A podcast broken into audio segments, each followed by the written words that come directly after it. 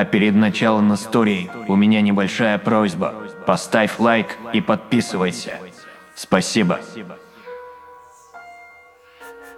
Соседка в панике. Ольга Блинова. Возраст 40 лет. А в ту пору, когда все это случилось, было ей ровно 30. Вот в этой самой комнате все и произошло. Просыпаясь глубокой ночью от того, что кто-то громко окликает меня по имени. Вижу, что стоит возле изножья кровати фигура в белом одеянии, похожем на ночную рубашку, не спадающую из плеч складками. Судя по специфическим приметам в облике фигуры, это была женщина.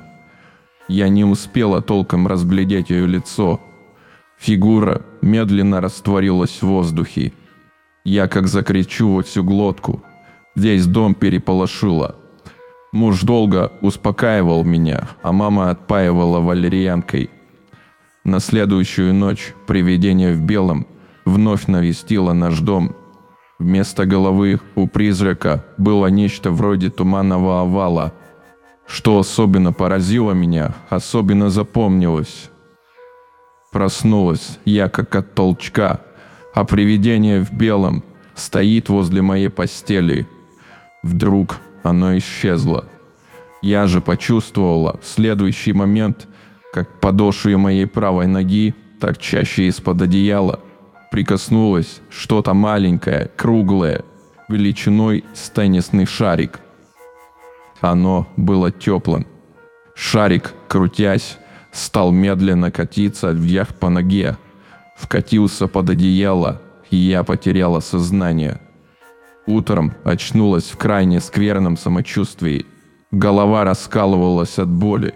Во всем теле была страшная усталость. Кто-то посещает меня по ночам два-три раза в месяц, рассказывает Ольга Уколова из города Ступино Московской области. Просыпаюсь всякий раз от сильного ощущения страха. Гляжу, он стоит рядом, похоже на дымчатую тень, а его рука протянута к моей голове. Чувствую, та рука вцепилась в мою косу, как дернет он за косу, а я как закричу. А он опять как дернет, и нет его, исчез. Отрывок из сообщения Людмилы Косенковой из города Заравшана, что в Узбекистане.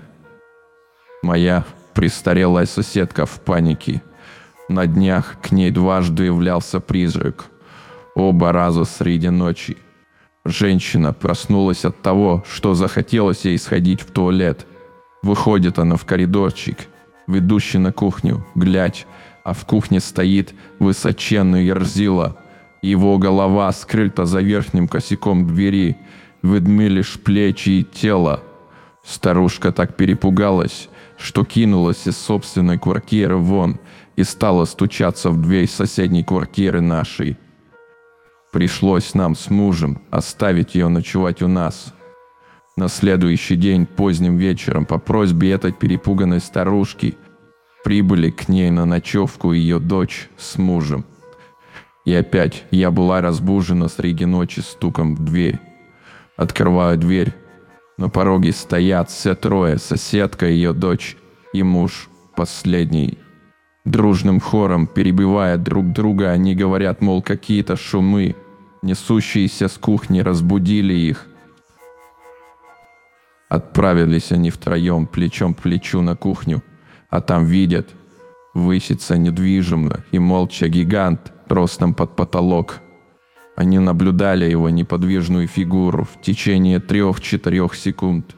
Потом видение сгинуло, исчезнув без следа. Вот такая история. И еще одна не менее странная история, поведанная Еленой из Челябинска. В течение месяца со мной происходили чудеса, когда я жила на старой квартире. Напуганная ими, я поспешила обменять квартиру на ту, которой сейчас живу. И чудеса как ножом обрезала.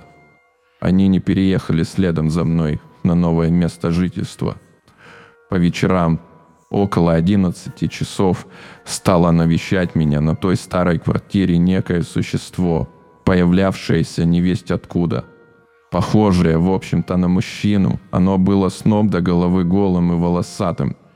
Когда оно внезапно на ровном месте появилось из ниоткуда, комнате возникал сильный запах сгоревшей электропроводки. Волосатый монстр подходил ко мне и осторожно гладил своей лапищей, поросшей шерстью по моей руке. А я бывала в тот момент всякий раз, как в столбнике, Потом существо исчезло, растаяв в воздухе. Вспоминает Татьяна из Кишинева. Июль, поздний жаркий вечер. Я лежу, маясь от жары, голая на постели, никак не могу заснуть, растревоженная неприятностями в личной жизни, имевшими место минувшим днем – рассеянно шарив взглядом по потолку, и вдруг мой взор сосредотачивается на предмете, похожем на футбольный мяч с неотчетливой линией, делящей его пополам. Мяч выглядел слегка пушистым. Он плавно опустился вниз и коснулся моей груди. Рефлекторным жестом я попыталась схватить его и оттолкнуть. Пальцы погрузились во что-то мягкое, похожее на ощупь на клубок овечьей шерсти – они сомкнулись кулак внутри меча. Я была потрясена, когда осознала, что внутри у того меча не было ничего, кроме шерсти. Почти, впрочем, неощутимой на ощупь. Когда рука вошла в шар, волна ледяного холода прокатилась по моему телу. Я одеревенела. Тело стало тяжелым, неподвижным. И тотчас же Колоссальная тяжесть навалилась на меня. Тяжесть задвигалась, мащиваясь поудобней. Следующую секунду я с ужасом осознала, что на мне, голый, лежит распластавшись огромный невидимый мужчина, с ног до головы обросший густыми волосами. Сознание помутилось. И что было дальше, не знаю. Наступил у меня глубокий обморок. Ставь лайк и подписывайся. До скорой встречи.